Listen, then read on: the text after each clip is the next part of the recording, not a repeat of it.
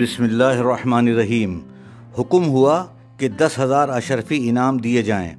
محمد بن Imran Talha کو یہ انعام دیا گیا۔ تھوڑی دیر پہلے کوئی ان سے سوال کرتا کہ حضرت جو کچھ آپ نے کیا تھا اس پر آپ کو انعام ملنے کی توقع تھی، تو شاید ان کا جواب کچھ اور ہوتا۔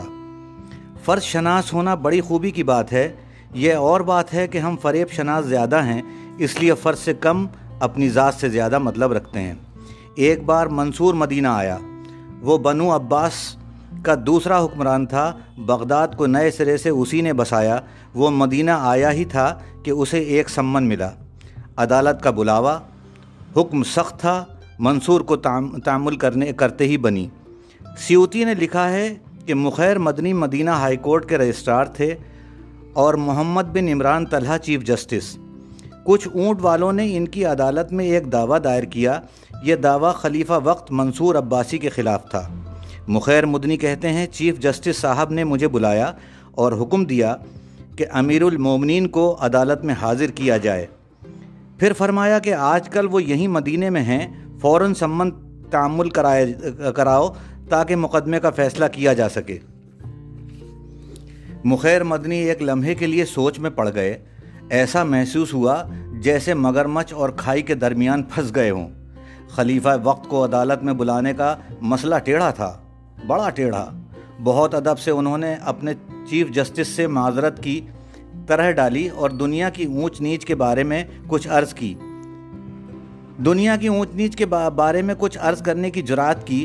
محمد بن عمران نے ان کی پوری بات سنی اور حکم دیا، جاؤ جو کچھ میں نے کہا ہے فوراً اس کی تعمیل کرو، اب اور اسی وقت سمن تیار کر لاؤ۔ عدالت کی مہر کے ساتھ سمن آ گیا تو دوسرا حکم ملا، مخیر تم خود جاؤ اور امیر المومنین پر اس سمن کی تعمیل کراؤ۔ مخیر کے لیے یہ سمن سانپ کے منہ میں چھچوندر بن گیا کہ نہ اگلے بن پڑے نہ نگلے۔ آخر ہمت کر کے سمن لے کر لے کر چلے۔ چھوٹ کی کوئی صورت ہی نہیں تھی۔ سمن لے کر شاہی محل پہنچے۔ ربیع معتمر پیشی تھے، ان سے ملے، انہیں انہیں سمن دکھایا۔ ربیع نے سمن لیا، محل میں امیر المومنین کے پاس گئے۔ مخیر اپنی جگہ پارے کی طرح لرزاں ترساں کھڑے تھے۔ مستقل دھڑک مستقل دل کا دھڑکا لگا ہوا تھا۔ اتنے میں ربیع لوٹے، ان کے ہاتھ میں وہی سمن تھا، مگر اب اس پر امیر المومنین کے دستخط بھی تھے اور مہر بھی تھی۔ مطلب یہ تھا کہ وقت مقرر پر بندہ منصور خلیفہ عباسی عدالت میں حاضر ہو جائے گا۔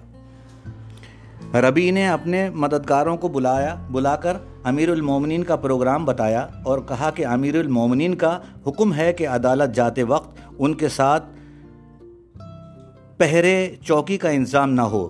ماہی مراتب، خدم و حشم، پہرے دار، محافظ کوئی ساتھ نہ ہوں گے، کیونکہ ان کی حیثیت ملزم کی ہے اور یہ بات آداب عدالت کے خلاف ہے کہ کوئی نوبت نقارے اور شہانہ ٹھاٹ کے ساتھ وہاں جائے۔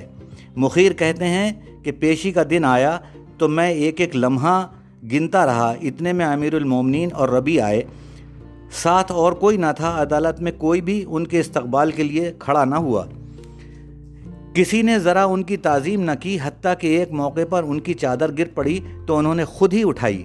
ربیع تک کو انہوں نے منع کر دیا۔ مقدمہ پیش ہوا تو عام ملزموں کی طرح امیر المومنین کھڑے کٹگرے میں کھڑے رہے۔ بیانات ہوئے، شہادتیں ہوئیں، جرح ہوئی، آخر میں فیصلہ صادر ہوا۔ فیصلہ ہوا جو امیر المومنین منصور عباسی کے خلاف تھا۔ اوہو، حاضرین کے پیروں تلے کی زمین نکل گئی۔ معاملہ نازک سے نازک تر ہو گیا۔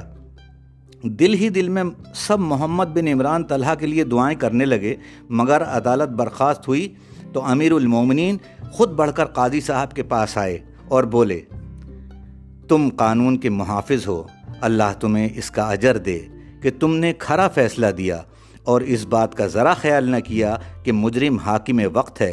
میں تمہاری تعریف کرتا ہوں اور بہت ہی عزت کرتا ہوں تمہاری۔ یہ دس ہزار اشرفی میری طرف سے بطور تحفہ قبول کرو۔ انعام کا سن کر مخیر نے کہا کہ آج ابن عمران پھانسی کے تختے پر بھی ہو سکتے تھے، مگر ابن عمران ہر بات سے بے نیاز مطمئن تھے کہ فرض ادا ہو گیا۔